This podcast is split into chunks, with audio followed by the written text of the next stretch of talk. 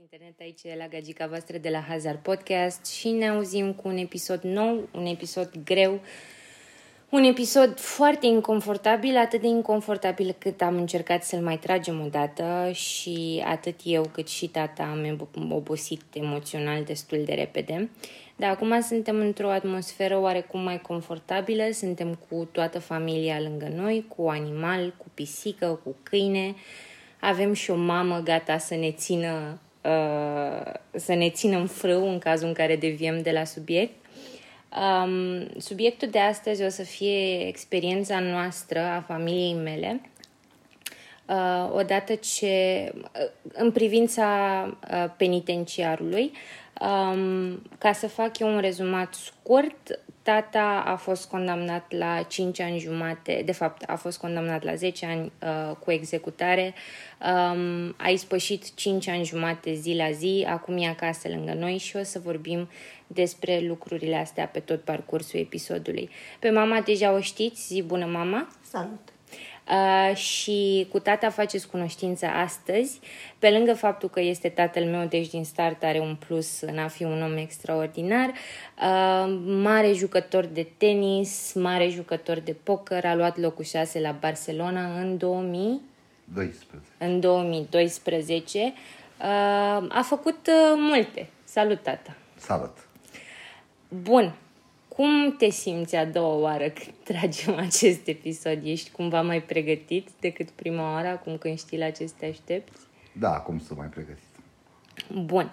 Um, hai, să, hai să vorbim un pic, pentru că sunt convinsă că odată ce oamenii citesc titlul Tata și viața în penitenciar, în primul rând o să fie curioși cum ai ajuns în penitenciar și dacă e ceva ce știm toți trei aici de față, nu e tocmai o poveste simplă.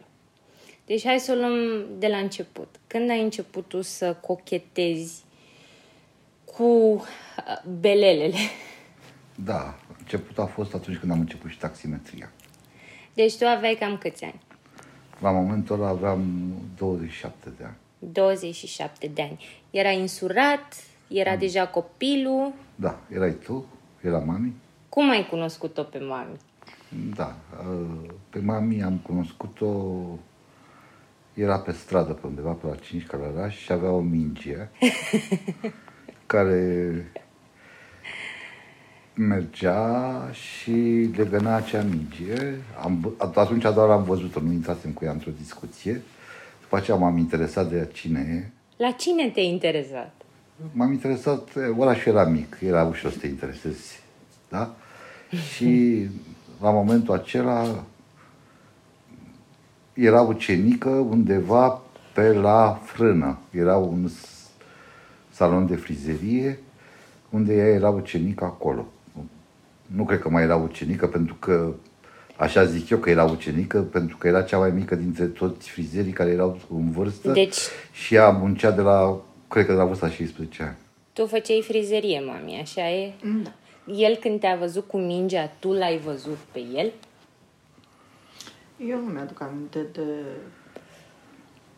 de episodul ăsta. Când anume ți-a venit ție conștient acest țigănuș frumos? Când l-ai conștientizat pentru prima nu știu, oară? că ne-am întâlnit prima oară la un concert în aer liber se amânase că ploua afară și se amânase și rămăsesem ca prostul pe bancă și ceva de acolo, nu mai știu cum s-a întâmplat. Dar... Știu eu. Ia spune Era un uh, cenac cu flacăra, cu Adrian Păunescu, uh, un cenac cu flacăra pe care eu chiar eram îndrăgostit de acest cenaclu. Îl ascultam, aveam uh, un pick-up acasă, în care îl aveam pe Hrușcă, îl aveam pe Șecaru. Nu era seară în care să dorm și să nu ascult înainte de a dormi pe Hrușcă, pe Șecaru și... Și pe Păunescu totodată, nu? Da, Păunescu i-a lansat. Ei au fost oamenii care au fost lansați de Adrian Păunescu. Bun, și ai fost la acest cenaclu Flacăra. Și la acest cenaclu Flacăra ai pus ochii pe această prințesă din răpirea din Serai. Da, ă, cea mai frumoasă chestie este că atât de mult îmi plătea cena cu flacăra și era undeva uh, pe trepte, la Navrom se întâmpla, în stadionul Navrom se întâmpla, da? Uh, și stând și eu, uh, ascultând uh, Hrușca, cred că era la momentul ăla, a terminat melodia, erau aplauze și m-am uitat în dreapta. Și când în dreapta o văd pe Mia, da? Era cu familia ei, cu verida ei, ceva nepoți. Așa mai mergem noi la cenacuri în șatră, de obicei. Da. Eu, eu știu că ea plecaseră și că rămânsesem doar eu, Nu, dar nu, nu, nu, nu, nu. A fost o chestie în care erau cu toții și la un moment dat uh, ochii mei nu mai au fost decât uh, antițiți asupra ei și așteptam, deși vreau ca cenacul de obicei dura până la 2-3 dimineața, acum am credeam că zic, dacă se va termina cât mai repede, o să pot să stau de vorbă cu ea și să intru într-o discuție. Îmi pregătisem scenariu, da? cum și ce fel. Numai că ști- nu știam când pleacă, pe unde pleacă și cum o să încep discuțiile. Deci, într-un final, ai ac- ai acostat-o. Nu am acostat acolo pentru că am așteptat să iasă, da? Și undeva pe la piața mare, acolo unde se vindeau porumbei de obicei, acolo era locația. Erau trafic de porumbei încă de fapt. Acolo era locația de unde am început să intru în discuție, mi-am cerut scuze dacă poate să stea de vorbă cu mine. S-a uitat la mine și mi-am spus sigur că da, dacă nu mă Așa deranjează. ușor te-ai lăsat, domniță? Era doar o discuție. Da, adică socializam. Da. Deși tu erai interesantă, bagaboantă Neapărat. mică de către, de către viitorul Dar tău zic să soț. fiu sociabilă, na. Bun. Deci asta a fost uh, o, cen- o, o flacără s-a aprins uh, datorită cenaclului flacăra între voi. Bravo Să- Că nu, spus. nu vorbim despre Era poetic. povestea voastră de dragoste. Într-un final v-ați cunoscut, ați vorbit, te-a vrăjit, v-ați luat, m-am întâmplat și eu. Da. Cu ce te ocupai tu în perioada de după căsătorie? La momentul ăla eram șofer pe o dubiță izotermă la Ujecop Călăraș și lucram la Popasul Dropia, unde cu dubița izotermă aduceam marfă, aprovizionam localul împreună cu șeful meu de local, cu Titi Zota, care îi sunt recunoscător că a, a fost și este un om extraordinar, care și acum purtăm relația și por respectul pentru ceea ce el a însemnat pentru mine, un tip care a fost alături de familia noastră și care întotdeauna, așa cum mie îmi place de obicei, când oamenii care au suflet și inimă să-i respect pentru ceea ce sunt. Eu nu știu cine e acest Titi Zota, așa că o să îi mulțumim frumos cu ocazia asta, dar o să trecem peste. După ce ai lucrat pe dubița izotermă, s-a întâmplat să ajungi să faci taximetrie în Călăraș. Da, O să dau eu un mic context despre, despre Călăraș, atât despre Călăraș cât și despre familia noastră în sine. Uh, Călărașul e un oraș mic și vorbim de perioada 90-2000, cu atât mai mult un oraș uh, vag dezvoltat, un oraș cu nu foarte multe resurse în materie de educație.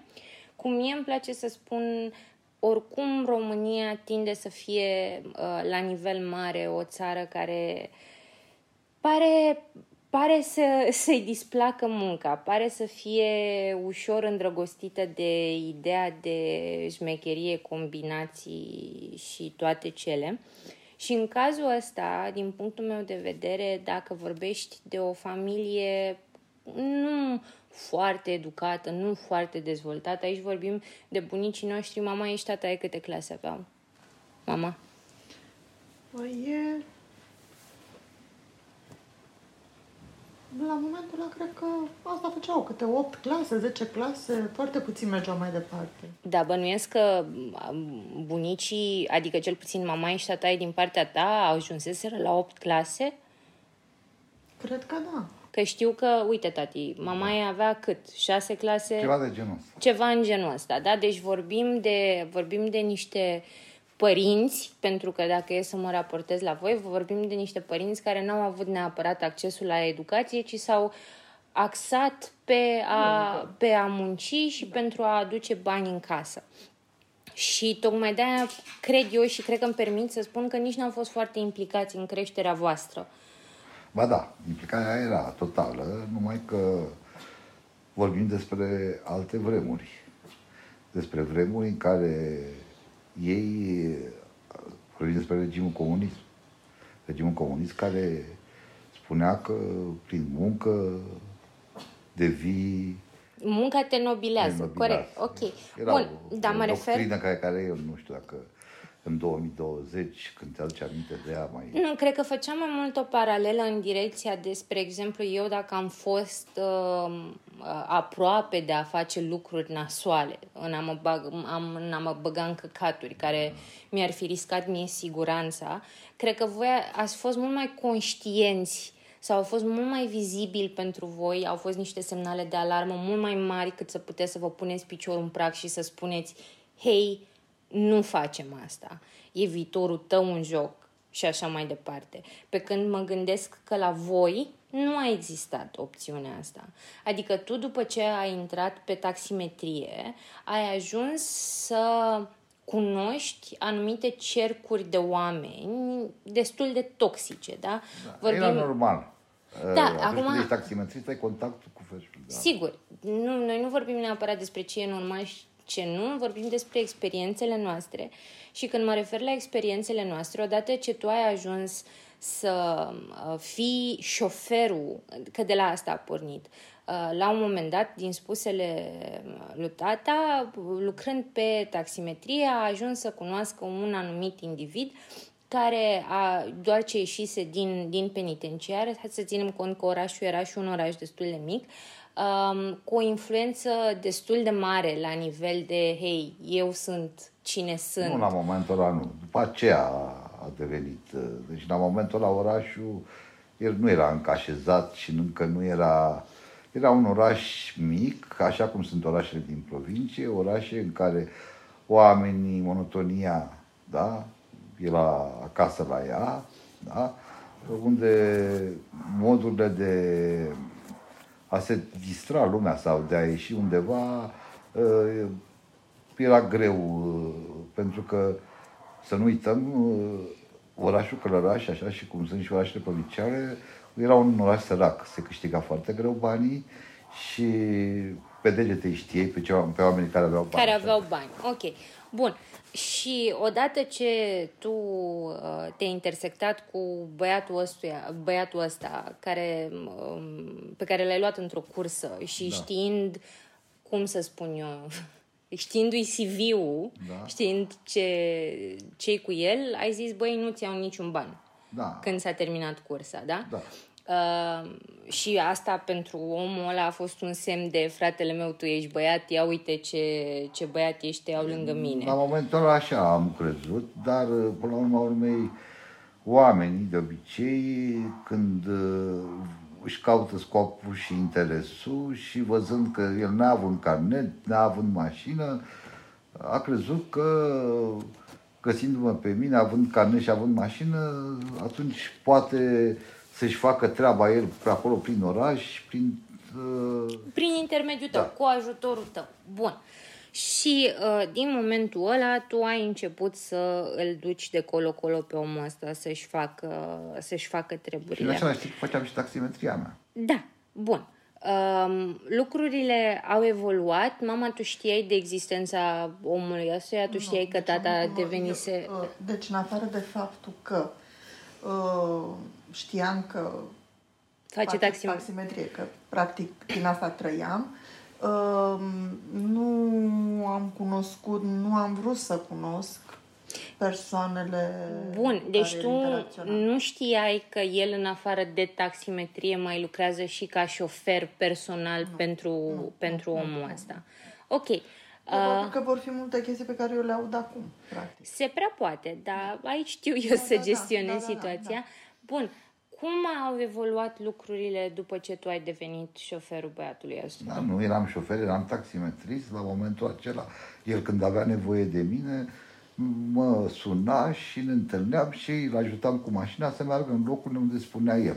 Deci, e, la momentul ăla făceam și taximetrie și era un oraș, în orașul acela erau mai mulți genul lui acestuia, care se ocupau în oraș numai prin a-și câștiga existența prin, anumite o anume, speculații. prin speculație și, după cum vorbisem și mai devreme, prin uh, taxe de protecție și prin a ține lucrurile funcționale în Ceea oraș. ce la momentul acela veneam după un moment de comunism, să terminase Revoluția, vorbim după șapte ani de Revoluție, oamenii nu știau pe ce teren stau, nici nu știau ce se întâmplă cu ei, nu știau în ce Deci direcție lor se le-a duc. fost cumva ușor să se dezvolte în direcția asta. Da. Acum, întrebarea mea e, după ce um, tu ai început să...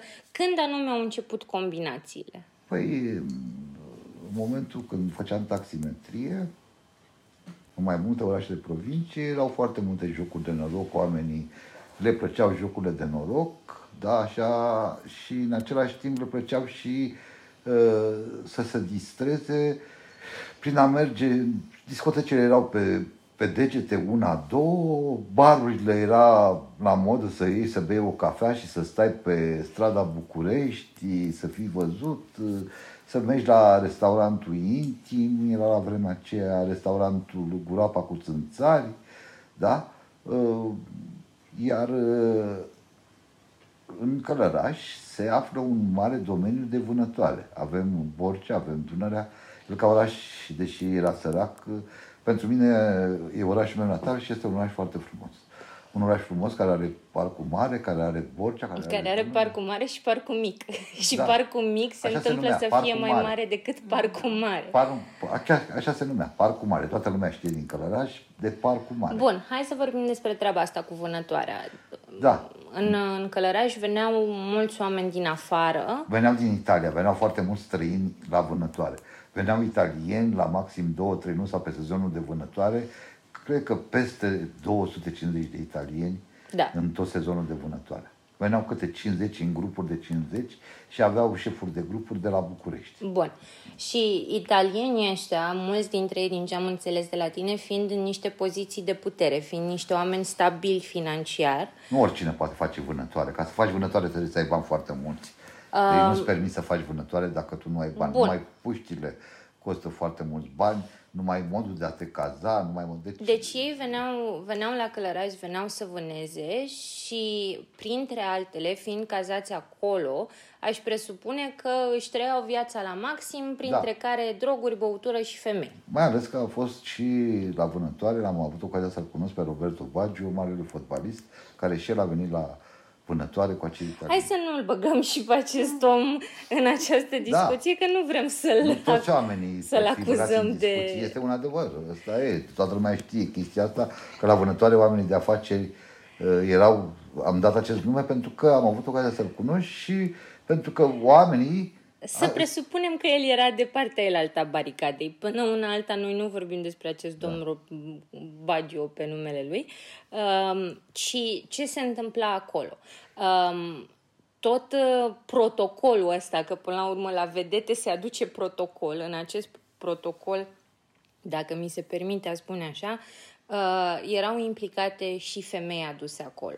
Da, uh, șeful de grup de la București, în afară că le-a asigurat tot confortul Italienilor. uh, italienilor, uh, pentru că ei plăteau foarte frumoși bani pentru tot uh, acest confort, uh, intra în protocolul lor să fie aduse și femei de la București. Bun. Uh, acum, înainte să intrăm în această discuție, uh, vreau să, să îmi spun părerea mea despre treaba asta, pe care, din ce cred eu, cu toții o împărtășim în acest moment. Uh, din punctul meu de vedere, prostituția ar trebui să fie legalizată. Prostituția nu e sub niciun fel de formă ceva ce ar trebui să fie rușinos. Până la urmă, o femeie poate să facă orice își dorește cu trupul ei, atâta timp cât este în siguranță, atâta timp cât o face voit. Uh, consider că prostituția ar putea să ajute la creșterea economiei sau măcar la stabilizarea economiei peste tot în lume și că lucrul ăsta n-ar mai trebui să fie stigmatizat sub niciun fel de formă. Acum că am spus toate lucrurile astea, haideți să ne întoarcem un pic la cum ai ajuns tu să interferezi cu toată treaba asta. Da, ei uh, spuneau că au nevoie de un taximetrist care să meargă la București să aducă aceste femei. Aveau locațiile lor, aveau telefoanele lor, le suna, le spunea că vine taximetristul respectiv, care vine și le ia. Atunci, tu știai în momentul ăla că despre asta e vorba? Eu nu, la momentul ăla am crezut că nu fac altceva și nu cred că trebuia să mă intereseze pe mine ca taximetrist, ci decât să fac cursele respective, să le aduc și să le duc uh, acolo unde erau italienii, după care tot eu le duceam înapoi. Între timp mi-am dat seama că nu pot să fii un naiv, că nu exista altceva decât uh, ele veneau în uh, a avea relații cu acei italieni, nu știam modalitățile de plată sau ce se întâmpla, dar știam că erau făcute, deci veneau de la București, pentru că dacă stăm să spunem lucrurile pe nume, că atunci, la momentul acela, nu exista prostituția în floare în România, ci Așa cum românii sunt uh, ei învățați, adică eu nu fac, eu nu știu, eu nu cunosc, dar toată lumea făcea, toată lumea știa, toată lumea păi cunoștea. Păi atunci nu poți să spui că prostituția nu era în floare, ci prostituția nu era știută. Nu era, era ascunsă. Era ascunsă. Ca și acum. Evident. Uh, bun, în momentele în care tu erai intermediar, din, din da. cât înțeleg eu, bănuiesc că, uite, așa cum mama o să te întreb, tu știai când, când începuse să se întâmple treaba asta? Nu. Tu ai aflat când anume? Habar n-am, deci nu știu dacă a fost târziu sau de vreme când am aflat eu. Nu, dăm eu, când spun că eu și tata vorbisem în uh, prima oară când am încercat să tragem episodul, de o perioadă între 2000-2004. Da.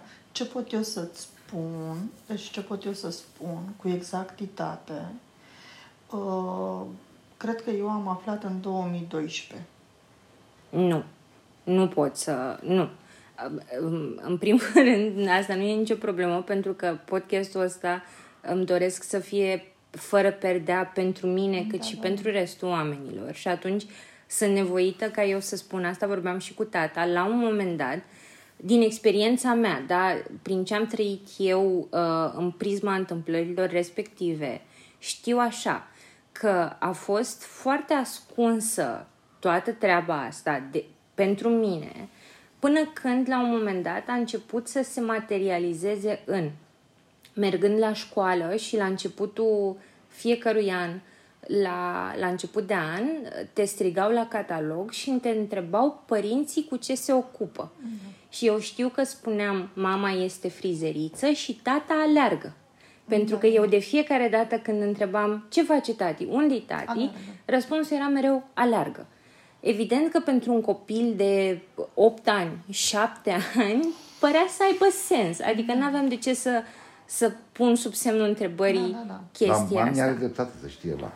Pentru că în toate lucrurile astea, eu întotdeauna, de când mă știu, este că dacă făceam anumite lucruri, știam de mea că ea nu e de acord cu această chestie. Ați avut vreodată vreo discuție, despre asta e vorba, ați Niciodată. avut vreodată vreo discuție concretă în care tu să te impui și să spui Niciodată. băi ba băiete, da, eu ba nu da, sunt de acord ba cu asta? Ba da, ba da, ba da, ba da, și exact așa, sub aspectul ăsta uh, a fost pusă problema la un moment dat, când uh, lucrurile deja se inflamaseră, să zic așa, adică acum știam exact cum stau lucrurile. Păi și... nu, nu, vreau să-mi dai un pic de detalii da. când spui știam exact cum stau lucrurile. Da, am înțeles că uh, nu mai era doar taximetrie. Pentru că se aduceau mai mulți bani în casă? Pentru că se aduceau mai mulți bani în casă și uh, era ceva tacit, chiar dacă eu nu purtam cu el discuțiile astea, uh, înțelegeam că face chestia okay. asta. Da? Era orașul mic. Și uh, la un moment dat uh, am avut discuții și uh, repetative chiar și am spus încearcă să faci ceva, să, să te lași de chestia asta până nu e prea târziu.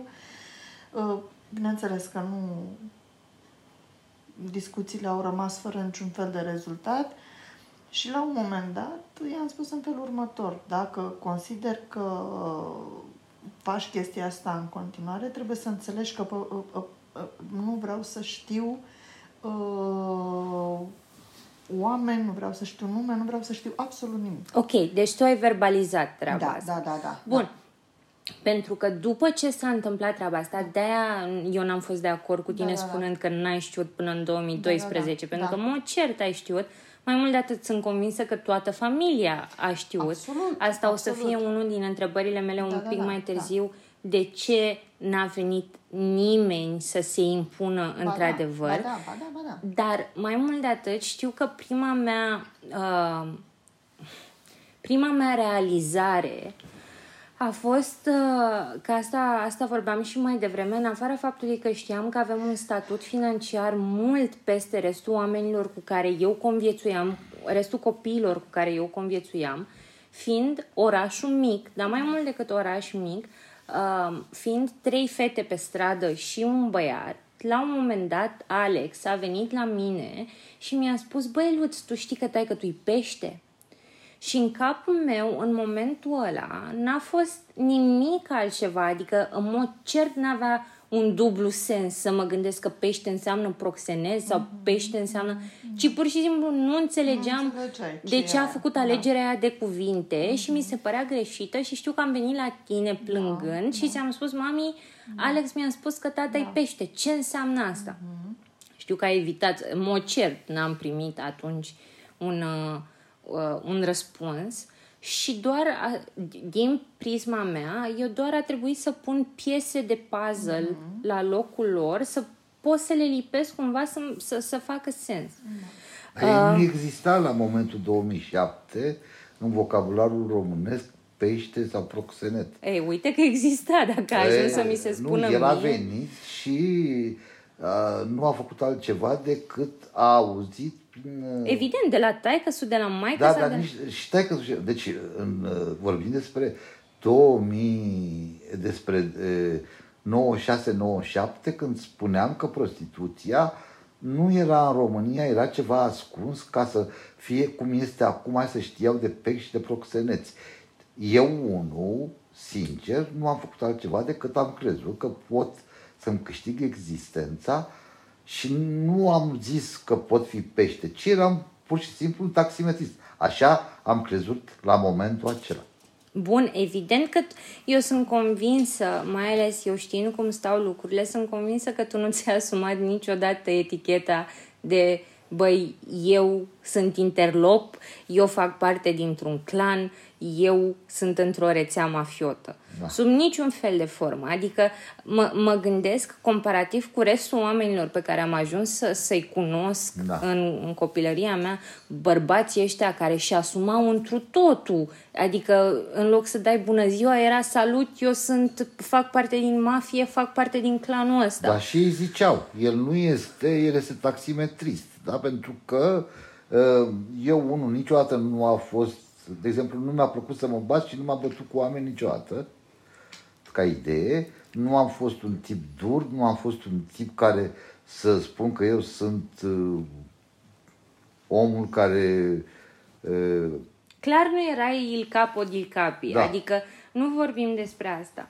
Dar Că- știam ceva, știam că... Asta de nu te obicei- absolvă de nici, niciun Da, fel de... știam de obicei, la mine iar a fost o mare greșeală. Atunci când intri în troc, te mănâncă porci, o vorbă românească. Ceea ce vedeam că ei fac banii foarte ușor, dar nu aveau o minte atât de scripitoare. Ei, din punct de vedere intelectual, uh, lăsau de dorit. Da, bine, noi nu Eu aveam o judecăm. pregătire la momentul ăla, terminasem un liceu uh, uh, și am văzut că ei aveau, uh, erau deci, aveau câteva clase, nu aveau Da, dar pregătire. aici nu e vorba despre chestia asta, mai mult vorbim despre stilul de viață care pe tine te-a fascinat o perioadă de timp și nu cred și pot să mă risc să spun că și pe tine mama totodată uh, în direcția de clar noi fiind țigani Nu. Deci, uh, la mine nu s-a pus problema de fascinație. Eu, practic, m-am complăcut. Despre asta e vorba. Da, da, uite, prin ochii mei. Da. da uh, din nou, revin, prin prin prisma faptului că noi eram țigani, venea din start la pachet cu da, mergem la nunți, da, mergem la botezuri.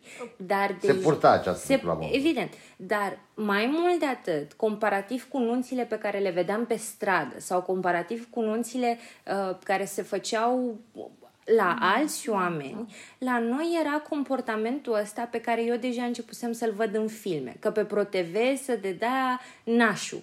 Uh, a apăruse Once Upon a Time in America, a apăruse American Gangster cu, cu Denzel Washington.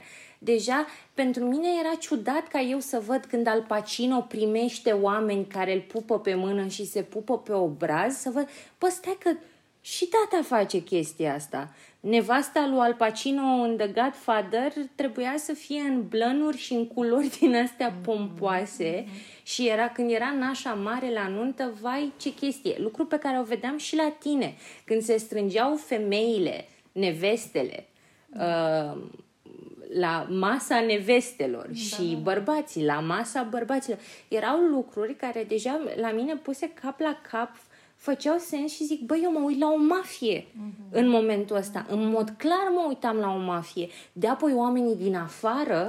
Știi de ce eu n-am perceput-o așa?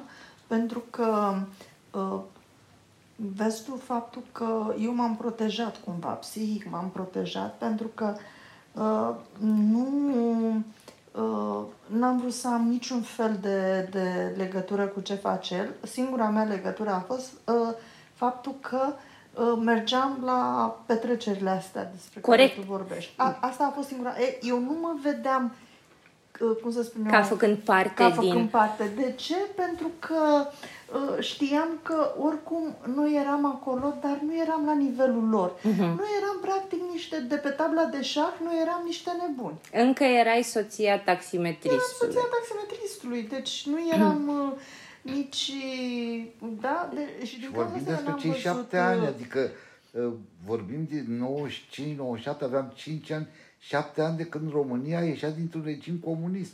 Nici măcar nu se putea defini ceva, adică în cei șapte ani lumea nu știa care încotro și cum să-și Nu, câștige eu n-am existența. cum să fiu de acord cu tine în condițiile în, cl- în care eu în clasele 1-4 Da. purtam stigma, adică copiii de la mine da, din da, da, clasă știau că tatăl meu face parte din clanul Țagan. Păi, Da, dar asta se întâmplă de acest clar, adică dacă noi venim în 90, când lumea era în comunism și vorbim despre comunism, în comunism era restricție totale și oamenii nici nu se vorbea despre clar, nici Da, despre dar nume. acum se Acum, vorbea... după cei 5 ani, asta vorbești tu. Păi da, După că eu cinci nu eram născut uh, înainte. După 5 ani, România, ca idee, da, uh, 7 ani, nu face altceva decât încearcă și ei să-și câștige existența și au început să apară clanuri, alu, nume, care nu erau la vremurile alea. Deci vorbim despre o perioadă de Cu 7 atât mai mult ani. fascinația din afară, fascinația omului de rând,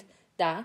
Că noi acum nu ne scuzăm, Nu, nu, nu. E vorba că Nu tu ne ai scuzăm. vorbit despre Al Pacino, despre Denzel Washington. Adică nu poți compara cei oameni sub care au niciun apărut. fel de... Tata, nu ai cum să compari. Dacă te duci acum la Dorohoi, Da. unde oamenii încă își strâng legumele din curte Da. și uh, își văd de treburile lor, să te duci la un Xulescu uh, care să aibă o ceva poziție în Dorohoi și să te duci să-l pupi pe obraz de trei ori în timp ce vine într-un costum Armani și parfumul lui costă mai mult decât casa omului din Dorohoi, atunci poți să faci comparația cu The Godfather. Da, da, să spun ceva. A, mai ți-am și spus înainte când am vorbit amândoi.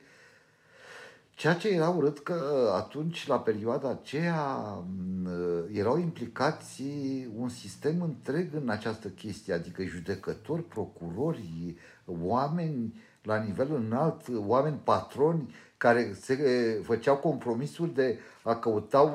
Tata, noi știm că corupția e existentă în România. Corect. Deci aici noi vorbim strict despre experiența noastră ca oameni. Și despre începutul unei corupții în România. Nu. e- Corupția a fost constantă în România, nu ați inventat voi apa caldă, nu da. ați inventat voi prostituția, nu ați inventat voi traficul de droguri. Deci corupția există. Mi-e greu să cred că oamenii care ascultă podcastul ăsta ar presupune vreodată că, uite, a fost o rețea interlopă care a lucrat fără ajutorul justiției. În primul rând, nu ai cum să faci chestia asta. În orașul acela totul se cumpăra. Asta vreau sunt să spun. niște verigi foarte bine legate de la uh, foarte multe instituții de stat, de la uh, poliție, de la judecătorie, de la uh, procuratură. Toți oamenii ăștia știau despre ce se întâmplă. Dar mie nu-mi face cu nimic trauma mai ușoară să mă gândesc că știa domnul procuror ce se întâmpla sau că domnul procuror la rândul lui cerea femei. Da, dar ideea este că tu acum, în 2020, dacă dai ani în spate, da, îți dai seama despre ce societate e, era vorba, despre ce Despre oameni... o societate mizeră în care, da. din păcate, încă trăim și în care În generația... 2020, nu? Asta vrei să spui. Da, în care generația mea speră, da. prin lucruri de genul ăsta, prin podcasturi de genul ăsta, prin ieșiri în stradă, prin manifestele noastre, sperăm să se înțeleagă că nu, nu mai acceptăm lucrurile astea. Că dacă sunteți gata această societate, să faceți mizerii, va trebui să le faceți asumat și să le faceți pe față, să vedeți dacă noi mai suntem de acord cu chestia asta sau nu. Și crezi că se va face o schimbare? Asta e ceva ce o să vorbim într-un alt podcast okay. despre percepția mea asupra democrației. Bun. Acum vine întrebarea pe care eu voiam să o pun mai devreme. De ce nimeni, și cred că asta e întrebare pentru tine, mama, uh, eu pot să înțeleg că tata era în flacăra momentului.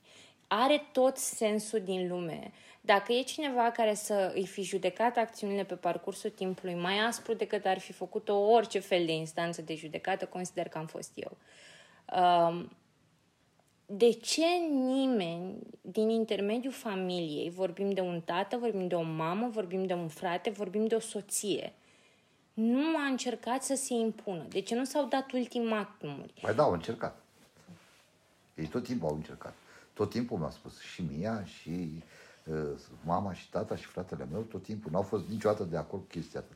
Numai că eu la momentul acela, da, fiind tânăr, și atunci când ești tânăr, crezi că tu ești cine ești, am zis că nu vă băgați voi și nu vă amestecați, e treaba mea și ceea ce fac eu răspund eu pentru chestia asta Dar și pare mi-am dat că- voie. Da, dar pare că tu nu ți-ai asumat. Pare că tu nu ai fost amenințat cu consecințe. Știi ce spun, mama? Da, da, da, adică, știu, din știu, punctul meu de vedere, evident că nu numai pe tata l-am judecat, Absolut, și, și absolut. pe tine la rândul meu. Știi că te-am Absolut, condamnat absolut. de multe ori și am Absolut, întrebat sigur, da. de ce n-ai plecat, de ce ai rămas Da, acolo. Da, da, da. da.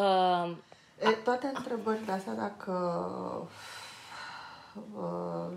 le-am strânge și le-am face așa uh, o simplă întrebare, una singură, de ce n-ai plecat, de ce nu i-ai dat ultimatum, de ce nu Da. ai încercat să pui picioarele în bar. Toate lucrurile astea uh, S-au întâmplat, de concretizat- fapt. Da, s-au întâmplat. Doar că, din punctul meu de vedere, uh, nu m-a ajutat uh, uh, uh, situația mea uh, și statutul de la vremea aia și situația familială. Nimic, deci absolut nimic nu m-a ajutat ca eu să pot să iau o decizie sau să dau un ultimatum, dar cum să spun eu, Bătut în real, cuie, da. real și care să fie credibil. să-mi iau Da. bagajele și să Da, plec. să Adică plec. mereu a fost în aer, tu poți să spui asta, dar știm Știi cu ce se toții că întâmplă? nu o să o Da, da, faci. Da, da, da. Știi, știi ce se întâmplă? Uh, uh, e cea mai urâtă perioada a vieții mele. Sunt Cred cei că mai e o urâți perioadă ani. foarte urâtă pentru noi da, toți, de pentru noi altfel. toți. Pe, uh, uh,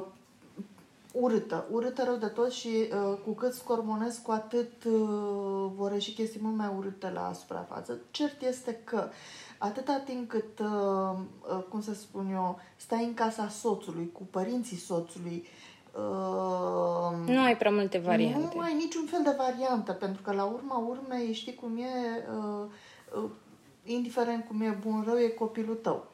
Și uh, au intervenit, dar uh, uh, Dar eu acum spun o întrebare și o să Da. fie o întrebare cinică. da. Că noi nu ne ascundem de lucrurile astea. A fost și un confort la mijloc? În afară de confortul financiar. Siguranța financiară. Atât. Nu. Pentru mine, uh, uh, la mine n-a existat confort. Nici fizic, nici psihic, nici absolut nimic. Deci singurul confort pe care eu l-am trăit în A fost toți din punct de anii vedere ăia, financiar. Deci au, f- au fost calvarul vieții mele. Deci a fost iadul vieții mele. Da. Uh, Deci dacă ar fi să mai trec o dată prin chestia asta... În mod cer n-ai mai face, aș N-aș presupun. mai face-o, dar cum să spun, nu, uh, e ca și când uh, aș vrea să pot să dau timpul înapoi, nu am cum să fac chestia asta ca să schimb Da. tot ce a fost, nu am cum. Uh, Cert este că, uh, repet, singurul meu confort, dacă pot să-l numesc așa, Da, da, uite, vezi tu ce cred eu, pentru că eu sunt la, la mijloc da, da, aici, da, în da, condițiile astea. De ce? Uh, din, din start, eu după ce am început să raționalizez ce se întâmplă și să văd lucrurile care se întâmplau, uh, în afara faptului că eu am încercat să mă distanțez cât de mult am putut de, de lucrurile astea, că, prea ai că, am, avut cum. Nu că am prea venit la București m-a ajutat destul de mult cât să-mi crez propria în persoană independentă de așa voi. este, dar deja, uh, cum se spune, știi, ai, avut, ai câștigat pe o parte și ai pierdut pe altă parte pentru că tu deja erai un copil cu, cu, cu traume, uh, cu o familie, uh, părinți uh, uh, cu Disfuncțională e ceea ce aș funcțională, spune. deficitară, cum vrei tu să spui, fără niciun fel de, de comunicare și atunci toate lucrurile astea s-au, uh, au venit asupra ta ca un tăvăluc. Da, da, uite, acum, din nou, nu, nu vorbim despre mine neapărat, da. ci ca experiență în sine. Uh, ce voiam eu să întreb mai mult, după ce uh, tata tu a intrat în joc Da. și ți-a plăcut o da, perioadă pentru de că timp. viața bate filmul. Da. Um, plecasei la un moment dat, eu nu știu să, să spun, nu știu cât timp ai fost plecat în Spania. Cât timp ai fost plecat în Spania? Cred că un an și. Un an și, mama, cam așa? Ceva de genul ăsta. Uh, știu că venirea Da, ta da, din da. Spania însemna pentru mine multe cadouri, multe bomboane, multe lucruri care cumva să acopere toate nopțile în care eram unde tata, uh, toate momentele în care te vedeam pe tine, mama, fiind distrusă psihic.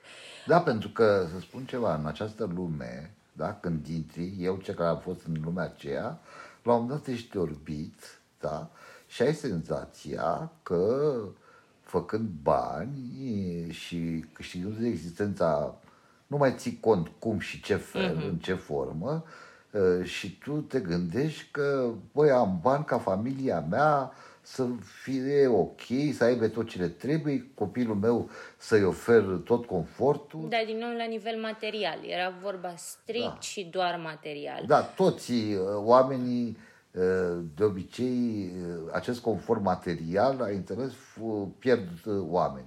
Adică uh, tu ai fost foarte mult absent în perioada asta. Când spun absent, spun absent din viața mea, uh, din creșterea mea, trecerea de la, habar n-am, un copil mic, fără nimic în cap, la ușor, ușor un preadolescent, un adolescent uh, și așa mai departe. Știam doar că am confortul de pot să-mi iau ce vreau, când vreau, cum se vreau. poartă în România.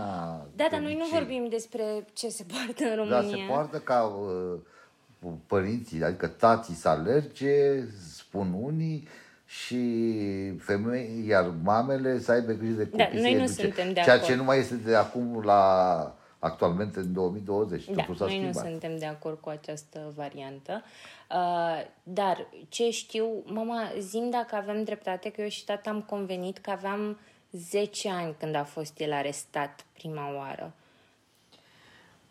Uite, din punctul ăsta de vedere n-am să pot să te ajut deloc. Din ce cauză? Pentru că uh, cu cât mă forțez mai mult să-mi aduc aminte, cu atât creierul meu refuză Mhm, datele anii. Deci eu nu pot, eu pot doar să-ți concretizez uh, fapte, lucruri, Mhm. dar dacă mă pui acum să, să-ți spun ani, n-am să pot. Deci e, Da. cum să spun eu, un Ok, tăvăluc. atunci o să mergem pe faptul că aveam Da, undeva da, la, da, la da. 9 ani și ce știu eu, tata tu plecase la București deja. În 2004. În 2004. Deci, Um, asta însemnând că tu la un moment dat ai avut așa o revelație, ce cred eu e că a fost foarte multă presiune din partea familiei, inclusiv din partea unchiului meu, Da. uh, când deja au zis gata, da. e momentul să, să te rupi de, de lumea aia, e momentul să te rupi de, de lucrurile astea. Ceea ce e frumos este că și eu am vrut să mă rup de ea. Evident, Cum, pentru și că ce altfel- fel și de ce, e, cred că am zis, băi, e, atunci când stai în, e, într-un cadru de oameni de genul ăla și tu crezi că ești mai isteț și mai inteligent decât ei și că îi poți specula și poți face bani, e, la un moment dat aceste compromisuri e, nu făceau altceva decât să-mi spună că e ușor să stai între oameni care nu au minte multă și dar mult mai frumos ar fi să vedem dacă tu Ești capabil pe să cont faci propriu să... altceva Da. la... și ceea ce am și făcut. Am și plecat în 2004 Bun. și am ajuns la București, unde fratele meu a dat o agenție imobiliară și m, aveam sub conducere la momentul ăla 12 agenții imobiliari. Uh, Foarte repede m-am adaptat uh, acestei afaceri și spre marea mea satisfacție este că acolo mi-am dat seama că se pot câștiga bani cinstiți și corecți și foarte mulți. Da. Pentru că la momentul acela imobiliarele mergeau foarte bine, iar eu nu făceam altceva decât uh, aveam rolul de a împărți agenții pe terenuri. Deci cumva și nu de a duceai câștiga- lipsa banilor, ai- n-a fost o, o, o trecere de la tu făcând foarte mulți bani în activități ilegale la uite am trecut în legalitate. Am realizat că, a- deci, în primul rând am venit în uh, capitala țării, da? În capitala țării unde banii se puteau face din punct de vedere al uh, imobiliarilor, era o piață foarte bine dezvoltată și eu mi-am dat seama, atunci am realizat pentru prima oară, uh, e, că este mult mai ok să-ți câștigi banii cinstit și corect. Ideea era, ceea ce eu am fost șocat este că câștigam atât de mulți bani în imobiliare încât uh, depășeam acei bani pe care îi câștigam cu acei oameni din afaceri necurate. Și atunci a, a fost un click. Și am Da. zis în felul următor. De ce nu am realizat mai de mult această chestie? Mm, Așa că cum era- mama ta spune că timpul, timpul nu-l poți întoarce înapoi și nu poți merge decât înainte, eh, nu am făcut altceva decât la momentul acela mi-am dat seama că ar fi trebuit să plec din Călăraș mai de mult. Bun, deci astea sunt, sunt, sunt lucruri deja stabilite. Um, din start vorbim despre, despre o, o ipoteză, deja lucrurile erau făcute, deja amprenta asupra noastră cu toții era pusă și uh, tu după ce ai venit la București și ai intrat în imobiliare, ai și început facultatea de drept, noi încă eram acasă. Țin minte că la un moment dat, mama, tu ai primit un telefon de la unul din oamenii cu care uh, tata era înturat în Călăraș și ți s-a spus, miuțule, l-au săltat de acasă. În 2004 se întâmpla asta. Da, da? 2005. În 2005. Bun, vorbește-mi un pic despre cum au funcționat lucrurile. Tu erai acasă, nu te așteptai la nimic de genul Da, și... eu la- eram deja începusem imobiliare, eram anul întâi la facultatea de drept. Bun, dar vorbim de seara și respectivă. în acea, Sau uh, dimineața. în 2005, într-o dimineață, m-am trezit că la ușă au venit niște mascați care au bătut la ușă și spuneau deschide ușa că altfel o spargem. Deci am n-au fost- spart ușa. Nu, am fost șocat și nu am înțeles cine sunt, ce sunt cu ei, de ce să spargă ușa, pentru că eu știam că sunt de un an de zile la București, că eram la facultate, că eram la agenție imobiliară, adică toate lucrurile erau într-un mod corect. Da, mie- mie nu mi se, mie nu mi se pare cinstit să, să spui că nu știai de unde au venit Da, nu odată știam, ce pentru tu că- aveai ceva în spate. Nu, nu, nu, adică nu. nu e ca și cum se ștersese cu buretele tot ce făcusei până atunci. Este o chestie pe care, la un moment dat, dovada este asta. Dacă eu, la momentul când am ajuns în București, uh, lucram ca Agent imobiliar. imobiliar și eram la facultate la drept, Eu n-am crezut. Și, deci, la momentul acela, că lucrurile din spate, pentru că asta s-a, s-a întâmplat. Au venit dimineața, m-au luat și mi-au spus, nu vă supărați, mergeți cu noi până la secția de poliție să dați o declarație, după care vă întoarceți înapoi. S-a întâmplat ceva, i-am întrebat, au spus, nu, nu s-a întâmplat nimica. Sunteți decât martor în a, uh, într-o, într-o chestie pe care o să vă aducem la cunoștință atunci. E, chiar așa s-a întâmplat. În acea dimineață m-au dus pe holurile dicotului și tot m-am întrebat uh, ce se întâmplă și de ce sunt eu acolo. Uh, una dintre chestii care mă aduc aminte este că la momentul în dimineața aceea m-au luat într-o geacă foarte subțire și afară era undeva în 14 uh, decembrie 2005 și la 14 2005 țin minte că când era ceasul 6 dimineața, când m-au urcat într-o uh, un Volkswagen al uh, poliției și care începuse să uh, deja să dea câțiva fulgi de nea. De okay. nea. Și atunci când m-au dus, mi-au spus uh, uh, rămâneți pe acest col. Știu că nu aveam țigări, aveam decât două, trei țigări, da?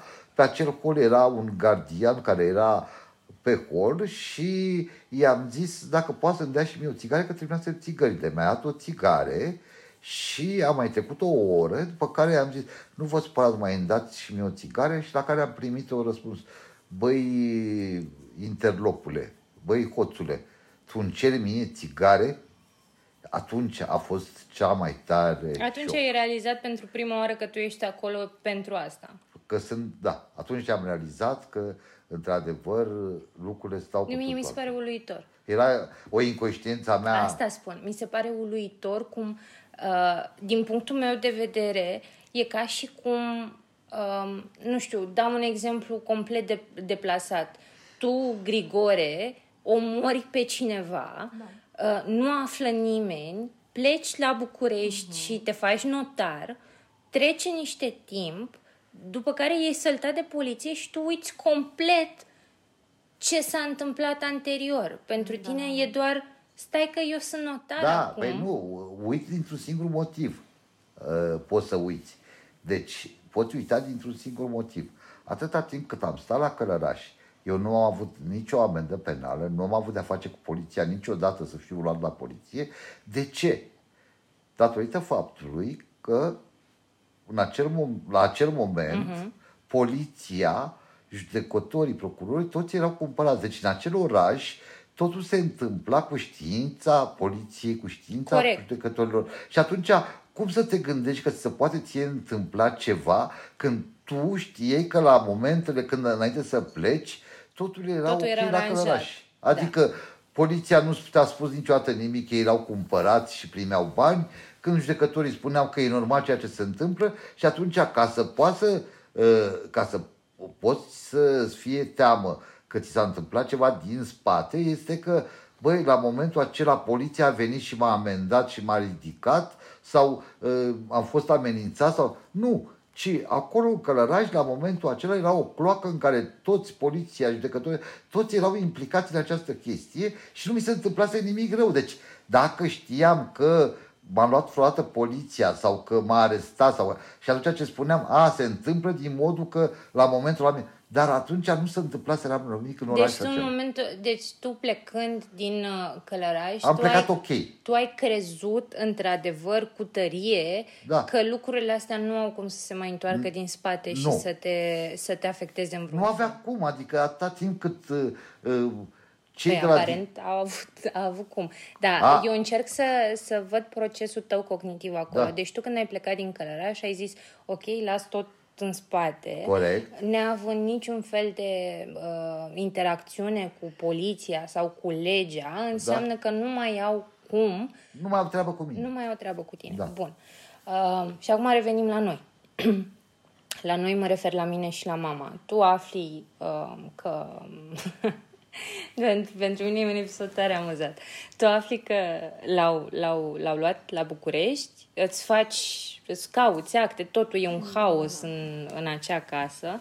Știu că pleci la București, da. Uh, eu răm- mie nu-mi spune nimeni, nimeni da, da. ce se întâmplă, doar auzind prin telefoane, prin țipete, prin plânsete și nu o să uit niciodată că în capul meu de copil de 9 ani uh, îmi luasem, știu că aveam niște bănuți puși deoparte pe care eu îi primeam uh, în pușculița mea și i-am ascuns în, uh, în ursuleții de pluș care aveau fermoar, fermoar și am ascuns în ursuleții de pluș să nu cumva, dacă vine cineva să găsească Da, da, da. Da, Ceva. ai gândit tu că În capul alea meu, erau niște semne că, și să care nu puteau găsească să-l ceva. acuze Da, da, da, pe da, tata da, de ceva, știi? Și asta știu că am făcut, știu că am ascuns bănuții mei, puțin de altfel, în, uh, în uh, maimuțoi, uh, după care au trecut 5 zile. Tu ai stat acolo 5 zile. Da, 5 zile, 2012, 2015, 2000, eh, 2012 pe 15 decembrie și eh, am ieșit pe 2000... Stai, mă, nu 2012. Nu, 2005 am 2005. zis. 5 de, eh, 15 decembrie și am ieșit în 2005, 20 decembrie, Da. 5 zile. Uh, știu că astea 5 zile, o să revenim un pic la cum a fost pentru tine, o să spun din punctul meu de vedere, știu că în astea 5 zile uh, ți era, vă era greu vouă mai mult lui, lui măița, bunicii mele, că știu că încercau să-mi dea să mănânc sau să, să dorm și eu eram foarte dată peste cap de faptul că nu îmi spuneam în capul meu cum să mănânc eu da. sau cum să dorm când știu că tati s-ar putea să nu mănânce, s-ar putea să doarmă în frig. Cu- Cumva mi se părea ipocrit din partea mea ca eu să am dreptul la confortul ăsta cât timp el nu-l avea. Astea au fost trăirile mele. Care au fost trăirile tale, mama, în alea 5 zile? Ce, a, ce ți-a trecut prin cap? A fost vreodată În gândul primul că nu rând, mai uh, iese? Frică. Frică. Frică. Uh, și să spun din ce cauză frică, pentru că tot timpul i-am spus, deci tot timpul, de fiecare dată, erau certuri permanente. Da. Și tot timpul îi spuneam, uh, gândește-te bine că toate lucrurile astea uh, se vor finaliza și se vor finaliza prost, nu acum, dar o să uh-huh. te ajungă toate lucrurile astea, o să, o să termine rău. Deci- și știi foarte bine cum se termină, îi spuneam lucrurile astea. Deci, nu Deci, ai spre cum- deosebire de el, care nu a luat în calcul că nu, se tot poate timpul întâmpla i-am asta, Spus, nu, tot timpul ție i-am ți-a spus fost asta. frică constant. Tot timpul i-am verbalizat-o și i-am spus, gândește-te bine că o să termine doar într-un singur fel. E, e, pentru mine acum era, cum să spun eu, mi se concretizase ceea Toată ce știam frica de fapt. respectivă. Da, frica respectivă, care la mine era chestie doar de timp. Pentru că știam că așa o să întâmple. Și cum au funcționat zi- alea 5 zile pentru tine? Uh, Mă, știi cum e? Uh, E ceva, cum să spun eu ție, în momentele alea parcă uh, frica îți paralizează simțurile. Uh-huh. Da? Eu practic eram am- amorțită. Uh, Repet, de ce eram amorțită? Pentru că eram un uh, adult uh, uh, care nu prea avea pe cine să bazeze, uh-huh. care nu putea să ia propriile decizii, care nu putea să-și ia uh, viața în Te-ai mâini. gândit în momentele alea la el, la ce simte, la ce trăiește, la mine? La noi. Deci m-am gândit la noi, uh, la el și la tine. A- a- Acolo m-am gândit. Deci uh, uh, la noi trei. Și când te gândeai la el, Da. Care gând- era- Da, mă gândeam că uh, la ce se putea întâmpla mai rău, adică la faptul că o să fie arestat. și odată ce a fost arestat, întrebarea mea Da, e, da.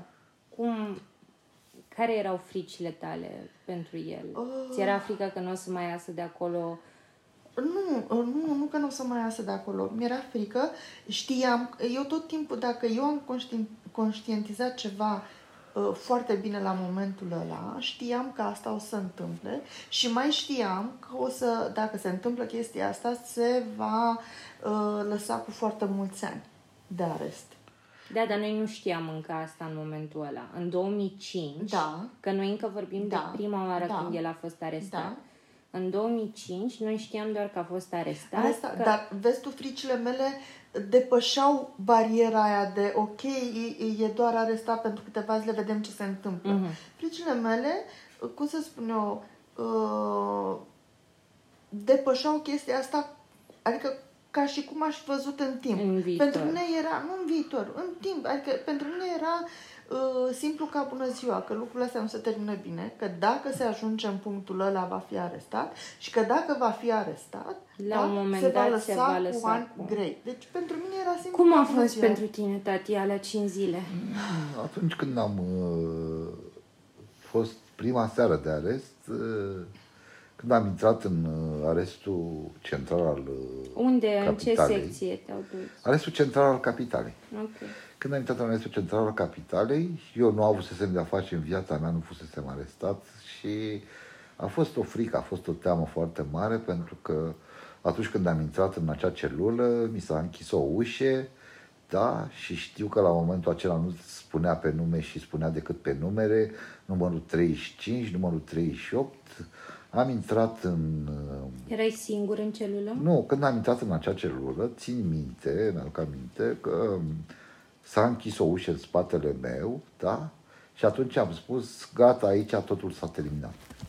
Spre... Uh, știu că atunci când am intrat, uh, cineva din... Erau doi înși în cameră, dintre care unul mi-a, am stat un minut de vorbă și mi-a spus că era mâna dreaptă a lui Patriciu și că e băgat cu acel dosar al lui Patriciu și unul Cătălin care era băgat pentru trafic de droguri internațional și mi-a spus să ai patul tău.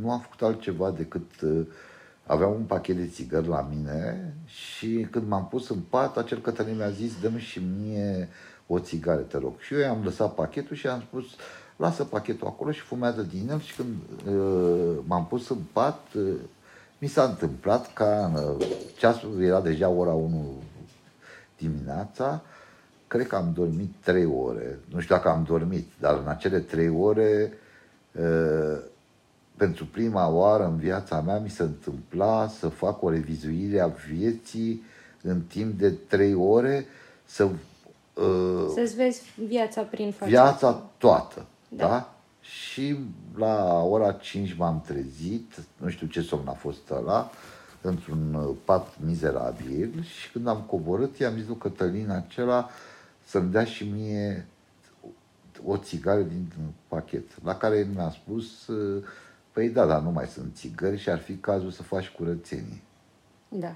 Atunci a fost șocul foarte mare și am zis, bă, din momentul ăsta trebuie să fiu altfel. Și am spus, cum să fac eu curățenie când tu ai avut un pachet de țigări al meu, l-ai fumat și acum mă pui să fac și curățenie. Cred că e momentul să faci tu.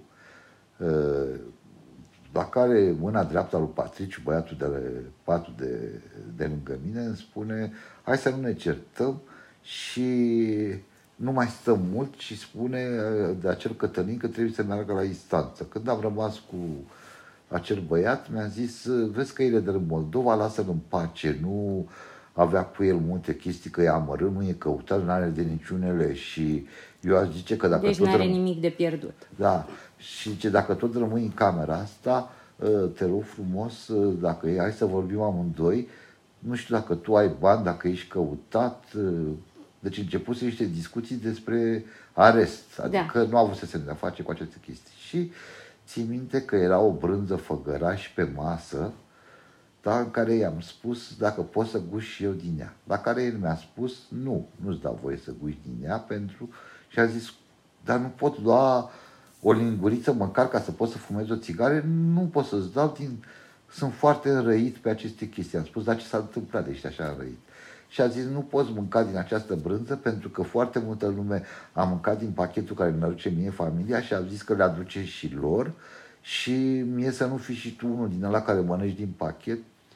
Atunci am realizat că lucrurile stau cu totul altfel acolo în arest și că mm, eram confuz și ziceam că gata, aici o să fie finalul, nu știu dacă o să mai ies de aici vreodată. A venit acel Cătălin de la instanță, am stat de vorbă toți trei și într-o oră am primit pachetul de la fratele meu. În acel pachet, ei doi au rămas șocați, erau foarte multe țigări, foarte multă mâncare și spre surprinderea acelui om mâna dreaptă a lui Patriciu, am spus, aceste țigări, aceste, uh, mâncarea aceasta va sta pe masă și toată lumea când va avea nevoie poate să-și ia de acolo ce vrea, când vrea, numai că vreau ca între noi trei să existe uh, o, o înțelegere, o comunicare și toți trei să nu facem altceva decât să supraviețuim aici într-un mod cât mai Amiabil, ok. da. Uh, Cum au fost restul de zile? Celelalte zile, la un moment dat, uh, cine spune că omul uh, se adaptează cât el nu poate să creadă, uh-huh. da? Uh, deja intrasem în a doua zi într-un program pe care îl făceau ei la o curte de aer, unde erau cu plase și ieșeai și atunci am început să îmi dau seama cât de scumpă este libertatea și să cât de mult trebuie apreciată ea de oameni, da? Uh-huh. Oameni care Uh, Ție ce trecea prin cap atunci? Te păi, gândeai la noi? Da, la momentul acela am zis în felul următor. Uite cât m-a costat o inconștiență a unei tinereți și uh, au distrus, mi-au distrus și familia, m-au distrus și pe mine. Uh, tu timpul nu mai putea să mai dau înapoi. Puteai să vorbești cu cineva, aveai dreptul la nu, telefon? Nu, aveai niciun drept de a vorbi cu nimeni. Atunci, la momentul ăla, nu aveai dreptul să vorbești cu nimeni și țin minte că la un moment dat, nu mai știu, deci cele cinci zile au fost cinci ani, da? da? Iar în a cincea zi, țin minte că acel Cătălin mi-a zis dacă la ora două, până la ora două nu-ți dă drumul să te duci acasă în această anchetă, înseamnă că o să-ți mai dea 30 de zile. Și ceasul era două fără cinci, iar la ora 2 cineva a spus uh, deținutul 37, da, uh, fă bagajele. Și ei au, m-au luat în brate și a spus uh, te liberezi. Eu, unul, nu am crezut în nicio secundă că mă liberez și le-am zis în felul următor, dacă vreți, uite, jumate din pachet vi-l las vouă și jumate le iau eu pentru că vă, mă va muta într-o altă cameră. Și am luat acel jumate de pachet și când m-a dus, mi-am luat ampletă și a spus să ești liber. Mi-a părut rău că am luat pachetul de acolo, ar fi trebuit să las, că oricum l-am lăsat într-un frigider de acolo și am plecat fără niciun pachet.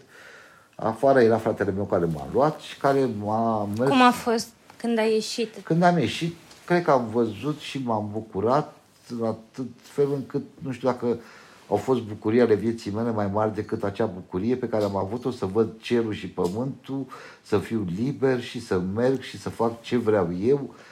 Și țin minte că era târziu, cred că era în jurul orei șapte seara, da? Uh, era iarnă, se întuneca de vreme și că m-am uh, pus în dreapta, unde fratele meu spre Călăraș, mă uitam pe geam și parcă totul era atât de frumos și atât de... Deci pur și simplu înviasem a doua oară. Ah, și s-a întâmplat asta. După da. care, o lungă perioadă de timp, aproximativ 9 ani, da, după... Eu, după, deci după ce se termină cele 5 de arest, uh, îmi continui facultatea și îmi termin facultatea de drept, da? Nu mai am nicio tangență cu niciun interlop și cu nicio grupare și cu niciun proxenet. Pe lângă faptul că toți ceilalți, eu știu că asta rămăsese, Continuaseră să-și continuă, au continuat. În meu. Știu că de fiecare dată când auzeam vești de la Călăraș, constant era despre cum absolut toți ceilalți nu se opreau și pentru mine asta a fost Ei foarte greu de înțeles cum poți după o sperietură ca asta, dar după aia să înțeleg că pentru ei nu era prima oară. Da. Doar pentru noi era prima oară da, când exact. treceam printr-un da. șoc de genul. În schimb, restul familiilor erau deja obișnuiți da, da, da. cu ideea de au fost săltați, uh, au li s-au dat uh, mandate grele. Și au avut condamnări. Bun. Și am venit la, am continuat uh, și mi-am terminat facultatea, am început din nou imobiliarele, uh, era o lume foarte frumoasă, o lume în care uh, deja acea sperietură care am primit-o după cele 5 zile mi-am dat seama că eu nu trebuie să mai am de-a face cu o lume de genul ăla și am zis, uh, am crezut cu adevărat că dacă uh, voi demonstra că îmi termin facultatea, că continui agenția, că, Că nu voi mai sta ai doar- niciun fel de că nu o să mai am contact. probleme cu legea și că decât cele 5 zile de arest Alea au au fost fost tot. suficiente, mai ales că, așa cum se spune, primar, făcu- adică primar înseamnă pentru prima oară face fapte pe care poate fi acuzat. Iar de obicei legea spune că atunci când cel care greșește odată și e primar, poate să se dea o suspendare și să fie avertizat că dacă se va mai întâmpla, De-abia va atunci. primi niște ani de închisoare. Am mers cu această chestie timp de 9 ani 9 ani, timp în care lună de lună tu aveai... lună de lună aveam un proces. Am mers la proces lună de lună, uh, ceea ce veneau și ei, și ei la proces îmi spuneau, băi, dar de ce nu mai continui cu noi, că treaba merge bine, că lucrurile merg bine? Am spus, ce să mai continui cu voi când mie la imobiliar, eu la un apartament, dacă îl vând, îmi luam comision 5.000 de euro. Uh, 5.000 de euro care puteam să-i fac într-o lună de zile găsind un apartament și vândându-l și prin acel comision îmi luam 5.000. Adică îmi luam atât de mulți bani și mi luam singur, fără grupări, fără lume de genul acela. Într-o chestie cinstită, corectă, pe un contract de comision. După, după perioada asta, timp în care 9 ani de zile, atât tu cât și noi, de altfel, stăteam constant cu spaima procesului Da. lună de lună, uh, după 9 ani, uh, ți s-a dat prima sentință la tribunal de 4 ani jumate. Da, ideea e că vreau să uh, uh, în, aceste, în acești 9 ani de zile vreau să uh, spun că am avut ocazia, după ce am avut agenție imobiliară, să am o companie de teatru.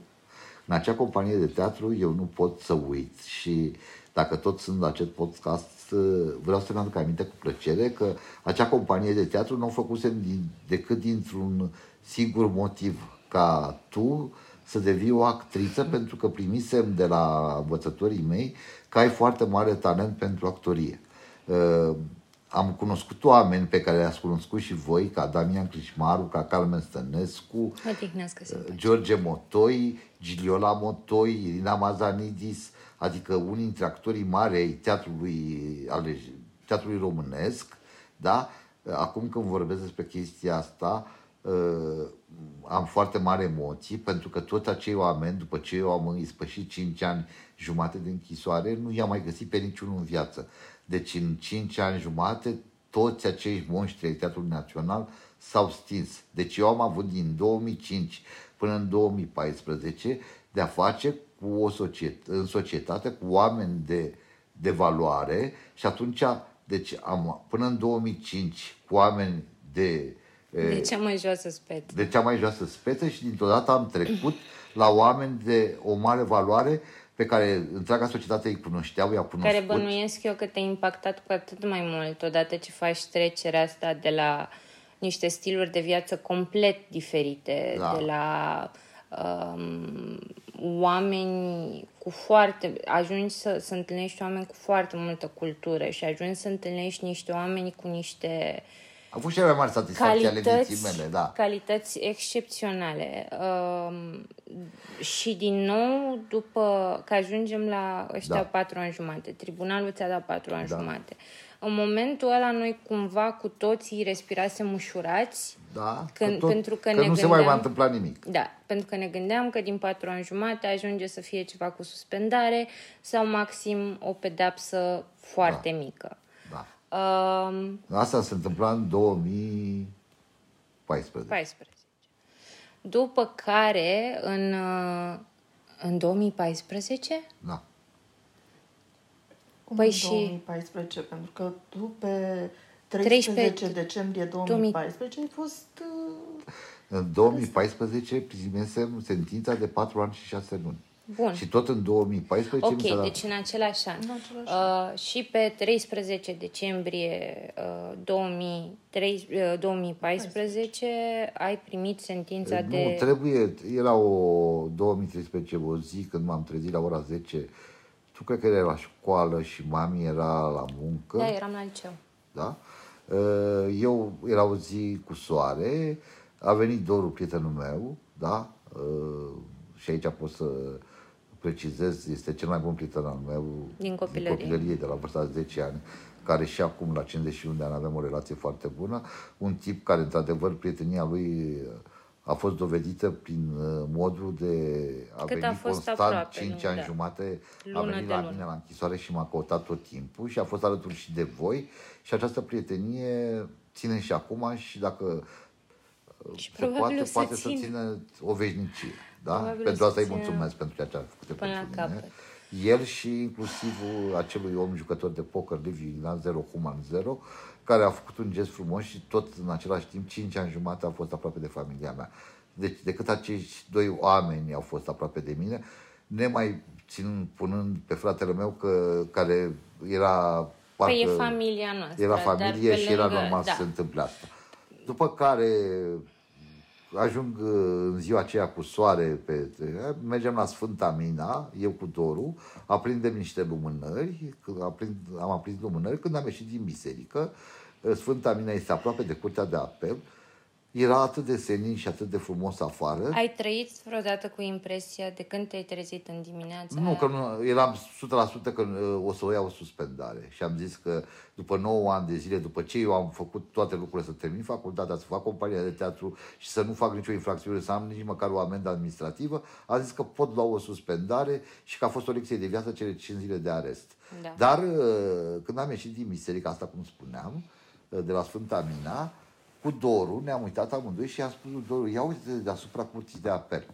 În acel cer senin, doar deasupra curții de apel, se afla un nor negru. Nu negru, foarte negru. Deci era incredibil cum se poate afla un nor negru deasupra curții de apel când totul era senin. Și am zis, ce semn? Poate o fi semn bun. Și am plecat spre curtea de apel. Când am ajuns la curtea de apel, până să cobor pe scări, cineva îmi dă un telefon și îmi spune Sinel, știi că ai primit 10 ani de închisoare? I-am zis, aia, termină cu asta. Am închis telefonul și ne-am dus amândoi la arhivă. Când am coborât și ajuns la arhivă, doamne, ne puteți spune și nouă despre sentința dosarului numărul? Zice, da, ați primit 10 ani. Atunci Doru s-a îngălbenit la față și s-a așezat pe canapea. M-am pus și eu pe canapea lângă el, am citit sentința și într-adevăr era 10 ani. Am pus mâna pe un uh, telefon să sun prima oară un avocat. Am avut un profesor universitar pe nume Dumitru Rădescu care m-a reprezentat pe mine ca avocat timp de 9 ani. Acest profesor am zis, băi, ce avocat bun, ce profesor bun, care poate să scoată în evidență că eu în timp de 9 ani nu am făcut nicio infracțiune și n-am avut nici măcar o amendă administrativă. Dar a fost un alt șoc și un alt impact când l-am sunat și am spus, domn profesor, după ce a luat, după ce luase o sumă semnificativă de bani, a fost plătit pentru fiecare. Am zis, domnule profesor, nu vă spărați, dumneavoastră, e adevărat, eu am primit 10 ani de închisoare? Pentru că el îmi promisese, pentru că fusese în primar și că nu se întâmpla pentru prima oară cu mine, că o să iau o suspendare sau, în cel mai rău caz, undeva în 2-3 ani. Și el mi-a spus, de acolo cu avocații, nu o să mai am încredere în viața mea, mi-a spus, domnule client, vă rog frumos să vă prezentați la penitenciar. Un om care nu știu unde să-l încadrez, Da, bine, dar m, din nou, oamenii sunt relativ nou. Haideți să, da. haideți să ne focusăm pe... Și am ajuns la... Uh, seara am ajuns acasă, am sunat pe cineva să-mi spună ce trebuie să... Uh, pentru penitenciar și în 2013 m-am dus și m-am predat. Nu au venit nimeni la mine acasă, m-am dus la... Uh, Secția la secția din 21. uh, Piața Gorjului, în sectorul 6, unde aveam mutația. M-am uh, predat acolo, știu că tu vezi cu prietenul tău, știu, Știu că... că pe mine m-au trimis. Da, m-ați că trimis să- mami venise și ea. Știu că m-am oprit cu mami undeva să-mi iau o pereche de pantofi. Mi-aduc aminte. Am ajuns la secție și în momentul acela am stat câteva ore, după care a venit un jeep în care m-a luat o doamnă și un domn, uh, polițai, și m-au dus către penitenciarul Rahova. Când am ajuns în penitenciarul Rahova, pe drum oamenii m-au întrebat dar ce s-a întâmplat, le-am povestit, uh, așa cum am spus și în podcast, despre ce am făcut, cum a fost viața mea, am avut timp așa scurs să-i povestesc și a spus și cum n-ați primit suspendare? Nu, am primit 10 ani. Suspect. Uh, am intrat în penitenciarul acolo, s-au deschis două porți verzi mari, am intrat acolo, am zis, gata, aici este finalul meu, o pedeapsă de 10 ani, aici totul se termină. Am intrat într-o uh, încăpere unde nu era altceva decât era o cameră de triere cu niște uh, uh, se numesc ele paturi, zic, dar din beton. Și am crezut că acolo voi și dormi și acolo și voi și sta. Dar nu era adevărat, acolo se numea un PPD, unde îți făcea trierea, îți făcea, îți controla bagajele și nu îți făcea altceva decât îți dădea și un ok dacă ești sănătos sau ești bolnav, dacă erai bolnav, te muta în penitenciarul de acolo unde era spital.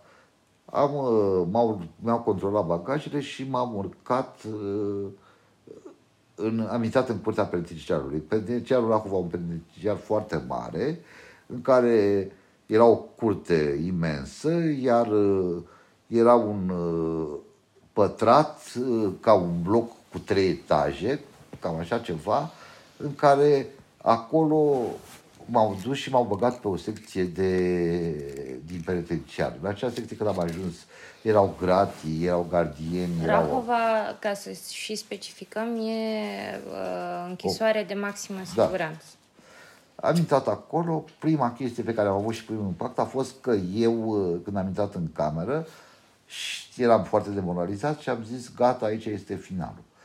Când, uh, am când, te, în... când spui final, Finalul vieții. La ce te referi? Cum e, îl vedeai? Finalul vieții, adică totul aici s-a terminat. Adică viața nu mai... De aici nu cred că o să mai ies. Da? Ok. Am intrat în uh, celula respectivă. În acea celulă respectivă am găsit un tip care era din Călăraș, în vârstă, cu 15 ani mai mare ca mine, cred că era, și care știu că era fusese la vremea aceea, uh, lucra pe la primăria Călăraș și pe care uh, era un om de societate, un om care... Și l-am găsit în așa celulă. E, acea chestie mi-a dat mie forța și să spun că dacă acel om cu 15 ani mai mare ca mine din lumea aceea a primăriei Călărașului a rezistat și mi-a spus stai liniștit că nu, nu e așa cum crezi tu, am zis că pot să rezist și eu. Uh, a fost timpul de carantină de 21 de zile, după care după 21 de zile am fost scos la garajul penitenciarului. Tu ai avut șansa să ieși la muncă. Să ieși la muncă. Să ieși la muncă însemnând pentru oamenii care nu știu o perioadă de câte ore pe zi? Dimineață, fiecare dimineață la ora 7 era apelul de dimineață, iar la ora 7 seara era apelul de seară.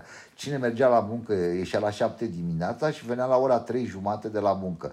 Garajul se afla în interiorul penitenciarului, unde erau mai multe puncte de lucru, cum ar fi garaj, tâmplărie, AFV și încă un punct în care reparații curente, în care deținuții care ieșeau la muncă, se duceau și unii lucrau la tâmplărie și făceau din la tâmplărie ceea ce se făceau dulapuri și la garaj, spălau mașinile și întrețineau mașinile pentru a pleca pe cursele, aduce deținuții în curse, iar la uh, reparații curente, oamenii se ocupau și în penitenciar de a face camere, de a ridica construcții și de și am început uh, la garaj și uh, a munci în, pe perioada penitenciarului. Acolo la garaj uh, a fost, am rămas surprins că am găsit oameni grei începând ca primarul sectorului 6 Poteraș, care avea și el o pedapsă de 8 ani și am găsit nume foarte mari din societate ca Blejnar, șeful ANAF-ului.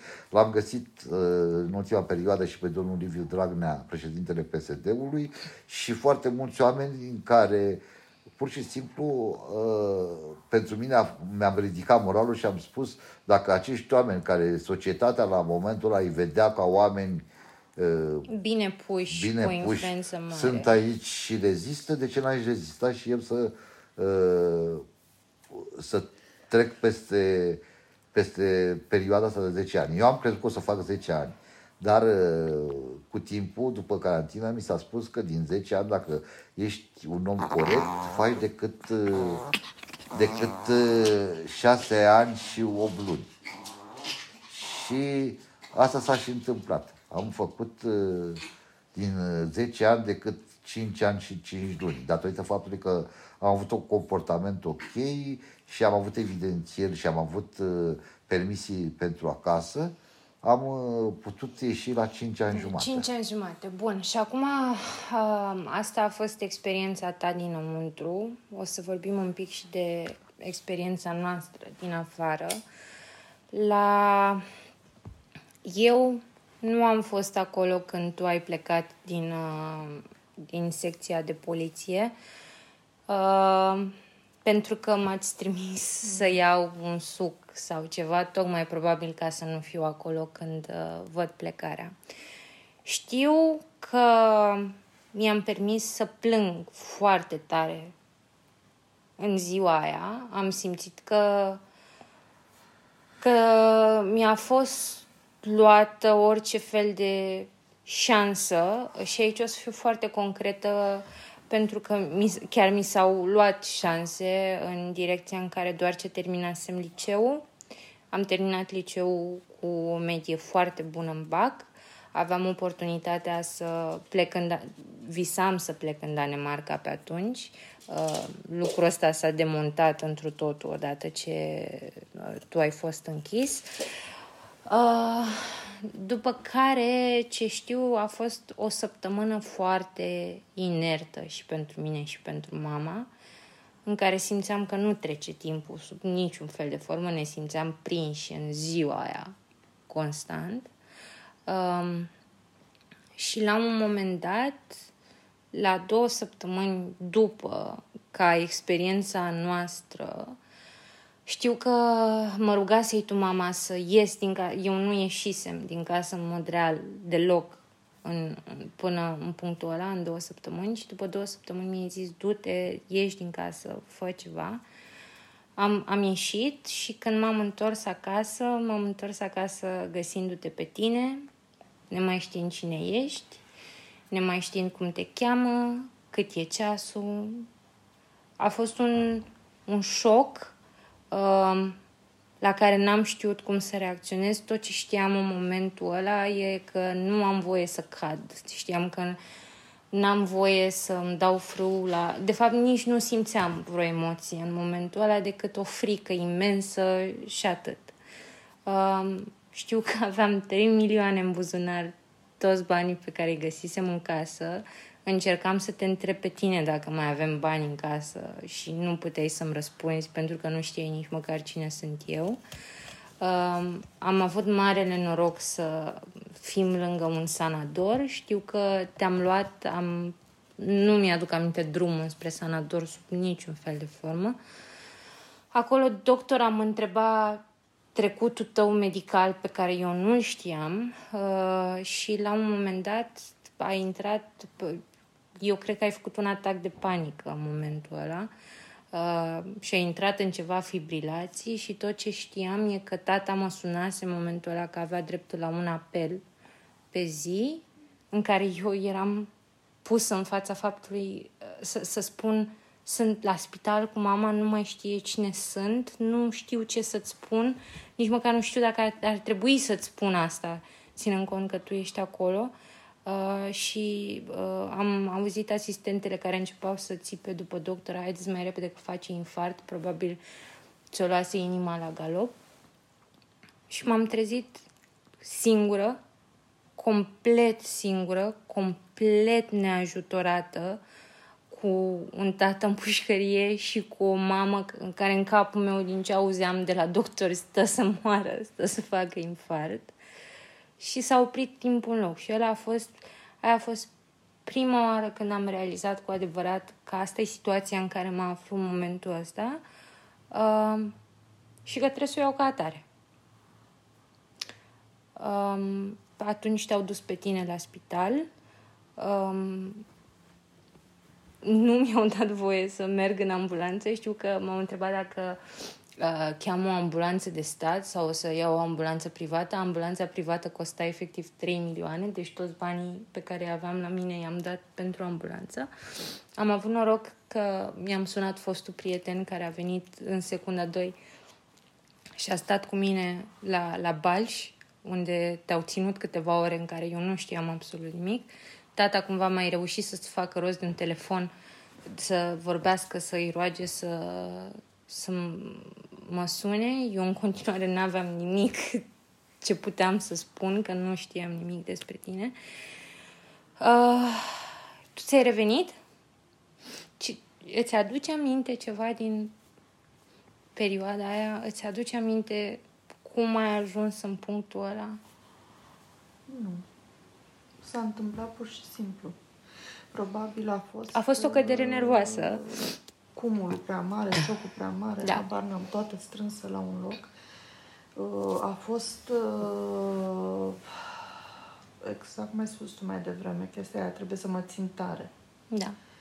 Uh, Adică n-am voie să clachez, n-am voie să cad. Dar se pare că uh, în momentul în care am rămas singură, uh, n-am mai putut să mai controlez, uh, știi? Nu mai erai tu de față, Da. nu trebuia să mai mă, să maschez nimic, uh, să te îngrijorezi mai mult și atunci corpul și-a dat voie să, să aibă Să reacția cedezi. normală, practic. Da. Cum a fost pentru tine, tata, când ai aflat treaba asta? Că Eu, unul, asta vreau și să definesc, că pentru că am fost uniți și pentru că am fost tari și puternici cu toții, așa cum ai spus tu mie, uh, din ce motiv s-au întâmplat aceste lucruri, asta numai Dumnezeu poate să știe. Că ne-au unit și că am fost foarte puternici cu toții și că la momentul ăsta, când stau de vorbă cu voi, este cea mai mare bucurie a vieții mele că ne-a întărit atât de mult și că atunci când o familie este unită și uh, se sprijină unul pe celălalt, pot uh, dărâma și munți. Și uh, sunt acum momente când mă trezesc dimineața și sunt una dintre cele mai mari bucurii ale vieții mele este că am câștigat, că toți trei, da, uh, am avut puterea, am fost puternici, n-a fost simplu nici pentru mine, dar nici pentru voi, pentru că voi sunt conștient că ați făcut acea pușcărie odată cu mine. Ceea ce trebuie să mulțumim este că uh, am fost niște oameni care am știut să ne sprijinim unul pe altul și care cred că așa va fi viața frumoasă, că toți trei împreună vom câștiga și vom ști să ducem, dacă am dus această greutate atât de mare, vom ști și celelalte greutăți pe care vor veni, să le ducem la capăt prin a fi tot timpul uniți. Um, după cum am zis la început și n-a fost niciun semn de întrebare pentru mine, asta e un episod foarte greu pentru toți trei, uh, dar nu e nimic de care mie personal să-mi fie rușine. Sunt conștientă că oamenii fac alegeri în viață și fac alegeri nu întotdeauna bune. Um, un lucru pe care, care cred că pe mine m-a ajutat foarte mult și cred că l-am, vi l-am dat și vouă mai departe, a fost întotdeauna când avem ceva de spus, indiferent care sunt gândurile noastre și indiferent cât de mult ar putea să ne rănească pe moment, totuși să-l spunem și totuși să-l comunicăm. Uh, un lucru care a fost cu mine constant pe toată perioada uh, sentinței lui tata, de la început până la sfârșit, în momentele în care se întâmpla să tindă el să clacheze sau mama, eu personal nu am făcut-o în 5 ani jumate, știu că o singură dată mi-am permis să cad înspre final, a fost faptul că am spus că lucrul ăsta nu se întâmplă degeaba. Sentința asta nu a fost luată gratuit, sentința asta nu a fost luată pentru că nu s-a întâmplat nimic și cineva a hotărât să îți închidă omul tău 5 ani jumate. Uh, oamenii când fac lucruri și oamenii când fac lucruri greșite trebuie să plătească. Mereu când mi s-a reproșat că poate sunt prea dură sau poate sunt prea rece când mă gândesc la lucrul ăsta, am justificat-o ca dacă se întâmpla față de un alt om, care alt om nu era tatăl meu, aș fi avut exact aceleași sentimente și mi s-ar fi părut complet justificat și complet îndreptățit ca omul ăla să ducă povara acțiunilor lui. Am ajuns după 5 ani jumate o familie mai puternică decât am fost vreodată și mai unită decât am fost vreodată, um, doar pentru simplu fapt că am fost realiști, doar pentru simplu fapt că am acceptat lucrurile așa cum au fost, exact așa cum ne-au fost date și în loc să ne pară rău de ce s-a întâmplat și în loc să stăm să ne plângem de milă că s-au întâmplat lucrurile astea, n-am făcut altceva decât să luptăm constant să devenim mai buni? Uh, omiți un lucru foarte important. Uh, noi două n-am fi reușit sub nicio formă dacă nu aveam uh, lângă noi pe Maița. Ea a fost... Uh... Noi am avut un suport, noi un am sistem. Avut cel mai mare suport al vieții. Am noastre. avut un sistem de suport cu totul, cap-coadă, de la bunici, de la noi, de la animale, de la absolut tot ce s-a întâmplat în viața noastră din punctul ăla uh, a fost pur și simplu dezvoltare din toate punctele de vedere.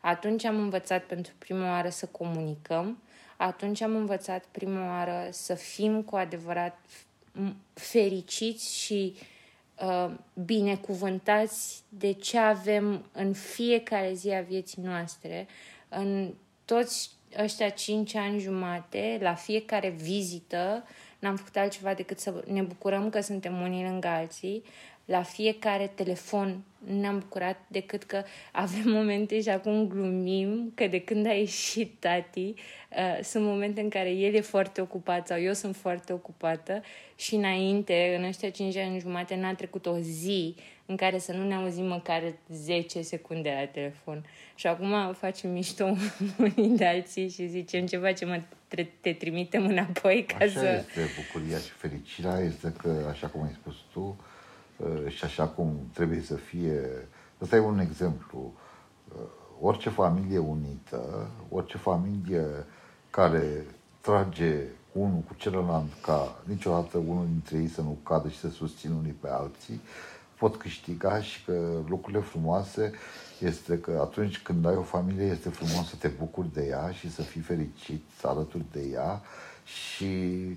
Ce îi spui unui copil, unui tânăr de 25 de ani care cade în iluzia asta de lasă-mă să fac bani ușori, Da. um, pot să fiu șmecher, pot să fiu deasupra, um, n-am nevoie să trag foarte tare, că pot să fac combinații. Pentru că îi, îi, îi pot spune o singură chestie. Atunci când banii se fac ușor, atunci când intri în anturaje proaste, crezând că tu ești macho, da? este cel mai urât lucru pe care tinerețea uh, te face să ajungi acolo și că tu te simți cel mai și cel mai. Uh, Cred că generația de astăzi și văzând exemplele anturajului tău, uh, cred că conștientizează că nu sunt vremurile, atunci când faci banii ușori, oricând poți cade în ispită și oricând ești dispus să crezi la momentul ăla că e ok, dar uh, acel moment te poate costa mai mult decât orice. Dacă la pușcărie orice om poate ajunge în orice secundă. Sunt oameni care au scăpat și au zis că totul e ok, că nu i-au luat niciodată și nu i-a arestat niciodată, dar orice om, pentru mine concluzia asta este că orice om care face lucruri greșite în viață și care nu conștientizează și care crede că nu se poate întâmpla, se păcălește. Oricine și oricând La un moment poate dat o să greși plătească. și oricând poate ajunge în pușcărie. Acum, la momentul 2020, ajunge în pușcărie, îți trebuie decât o secundă. Nu mai îți trebuie. Societatea, eu unul, am știut, mi-am purtat crucea mea, am plătit, era normal să plătesc, dar uh, ceea ce vreau să spun în societății este că uh, ar, în 2020 oamenii trebuie să să, nu știu, uh, ar trebui să fie mult mai educați, mult mai civilizați, mult mai conștienți. Conștienți cred că e cuvântul zilei. Conștienți da. cred că e cuvântul potrivit pentru că um, sunt convinsă și sunt convinsă din cunoștințele mele și din apropiați, foști apropiați, pentru că dacă au avut tendințele astea, clar nu mai sunt lângă mine, uh, iluzia asta de putere falsă poate să coste foarte mult și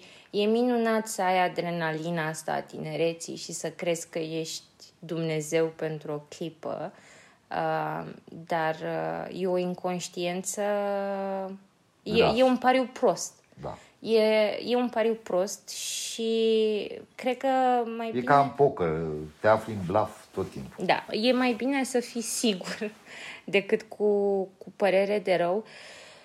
Ăștia am fost noi.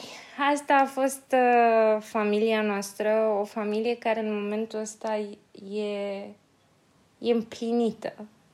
Dacă aș, dacă vreodată îmi pierd cuvintele, eu care am întotdeauna ceva de spus, e strict cum mă raportez acum la, la viața noastră. Suntem toți unii lângă alții, suntem în formație completă, suntem sănătoși, suntem bine, ne, ne sprijinim unul pe celălalt și la sfârșitul zilei, indiferent cât de imposibil a părut o lungă perioadă de timp, cât de imposibil a părut, ești de acord cu mine, mama, că nu ne-am fi așteptat nicio secundă ca ăștia cinci ani jumate să fie cu adevărat cea mai mare binecuvântare a noastră cu ghilimelele de rigoare, pentru că probabil dacă n-ar fi fost experiența asta, n-am fi ajuns în punctul în care suntem trei oameni.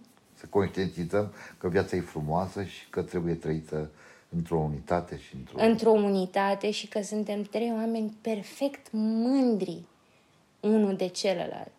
Putem să spunem jos pălăria, fără nicio jenă, că suntem într-o armonie atât de faină. Ah, Eu n-aș folosi așa cuvinte mari. Pentru mine e foarte important uh, că noi suntem puternici la ora actuală. De ce? Pentru că dacă uh, am putut să facem față uh, unei experiențe traumatizante, adică trebuie să treci prin așa ceva ca să înțelegi cum stau lucrurile, dacă noi am putut să facem față și în momentul de față să fim tot trei, Mhm. da, mie mi se pare cel mai mare lucru, pentru că sunt fer convinsă că experiențe de genul ăsta distrug familii. Dacă Corect. familia, practic, uh, stă deja pe un... uh, Atârnă așa de o ață da, subțire. Da, da, da. Uh, Nu are un, un postament bun, deja e fisurat. Da, dar Când noi mai am vine și discutat- chestia asta, la noi lucrurile din potrivă. Noi am lucrat în ăștia 5 ani de zile Cât să fim mai uniți ca Să fim niciodată. mai uniți și să întărim uh, Da, da, temelia. uite, noi am vorbit despre asta și în afara faptului că eu spunem lui tata zilnic, cred că nu eu spunem suficient de mult, nouă ni s-a întors acasă, a plecat un om deficitar, Da. a plecat un om cu niște trăsături destul de toxice, a plecat un om care nu știu cât de conștient era de familia lui. Da. și s-a întors Păi și din ce cauză? Un Pentru om- că acolo n-a mai fost nimic care să-l distragă de la el cu el. Și a avut tot timpul ăsta să se gândească, băi, stai puțin, eu am avut, în, uh, eu am lăsat în spate o familie uh, și pierd uh, niște ani uh, pe care puteam să-i petrec uh, cu familia. Totul ține de tine, ca om. Co- Asta Și spun. Totul ține de tine. Este E ca tu putea să la fel vrei, de bine să- tu să conștientizezi și cu adevărat să crezi că într-adevăr dacă ai ajuns acasă, e momentul să fii conștient, să fii înțelept și să uh, demonstrezi că într-adevăr uh, te-ai schimbat. Și că Dar- apreciezi ce ai. Nu, da, Eu asta știu te oameni face- din, asta uh, te și care au face fost să cu mine. apreciezi Faptul că ai fost acolo, da? N-ai cum să nu te Ba, Nu, ai nu e voie, adevărat. n-ai cum să nu e nu adevărat, să nu e vezi- adevărat. nu, Sunt nu, oameni care au nu, fost cu nu. mine Te și face care să la vezi clar au Ce e greșit. important. ce Mama, e important. nu. Nu, nu, nu. nu. Nu, o, o experiență de genul ăsta atât de traumatică poate să te facă uh, Să cazi psihic. Să, în afara faptului că să cazi psihic, să nu mai ai, uh, să nu mai poți să, Să te te apropii de înrăiască, oameni. să te înrăiască. Să nu mai poți să... să Da. Sunt oameni care nu mai poate să fie lângă familiile lor, Și nu nu mai mai sunt poate să oameni. fie ținuți în brațe, nu mai poate... Dar sunt oameni care au stat, care Și eu au fost știu exemple, dezumanizați. într-un an de zile atât au avut detenția și într-un an de zile n-au mai găsit nici soție, nici copil, nici bani, nici casă, nici nimica. Deci sunt chestii în care oameni cu pedepse foarte mici n-au mai găsit nimic acasă când s-au întors. Pentru că Un- nu contează de pedeapsă, nu contează Da, cât contează e de pedeapsa, oameni. Contează cum ești tu construit. Și Da. că ăsta e încă un motiv pentru care noi să fim recunoscători că în loc să, să se lase tata să cadă psihic sau să-l înrăiască treaba asta. Păi putea, pentru că erau cercuri de așa manieră încât puteai intra în anturaj așa cum sunt în viață, în care dacă erai slab de înger și nu conștientizai și nu erai un tip destul de inteligent, puteai cădea în acea extremă și atunci când vei ieși, când ieși, așa cum se întâmplă cu unii care i-am cunoscut acolo, nici n-au stat foarte mult timp și s-au reîntors înapoi. Adică totul ține de tine. Totul e să vrei, totul e să crezi. Că și să-ți demonstrezi în primul rând ție că nu a fost decât o greșeală din viața ta pe care ai plătit-o și pe care tu acum nu ai altceva decât societatea e normal să te condamne, dar tu, dacă ești într-adevăr un tip inteligent și capabil, să le demonstrezi că a fost doar o greșeală, o De moment. rătăcire și acea chestie, cum spuneam eu, că te-ai jucat cu viața ta și că e momentul să nu te mai joci. E o vârstă și este momentul înțelepciunii. Asta cred eu. Dragii mei, sfatul meu e să încercați să deveniți mai înțelepți înainte de 51 de ani și 5 ani jumate de pușcărie, dacă se poate, ar, ar putea să fie o idee bună, dar dacă nu, niciodată nu e prea târziu. Um, important e să aveți, în- indiferent cât de clișeic spu- sună, ce am tot susținut eu pe parcursul a toate episoadele uh, din acest podcast este comunicarea. Dacă noi nu am fi vorbit până ne-ar fi căzut limba de atâtea ori, cu bune și cu rele, cel mai probabil n-am mai fi fost aici în momentul de față. Um, consider că episodul ăsta a fost unul foarte important, pe lângă greu. Consider că să fii vulnerabil în ziua de azi încă e stigmatizat și încă e considerat ca ceva um, greu de acceptat pentru societate. În fața voastră au fost trei oameni mai vulnerabili ca oricând până acum uh, și data viitoare, nu știu, ne auzim cu unul mai vesel. V-am pupat. Pa! Pa, pa! Gata. Gata. A durat, nu? A ținut A durat. A durat. ceva timp. Micul.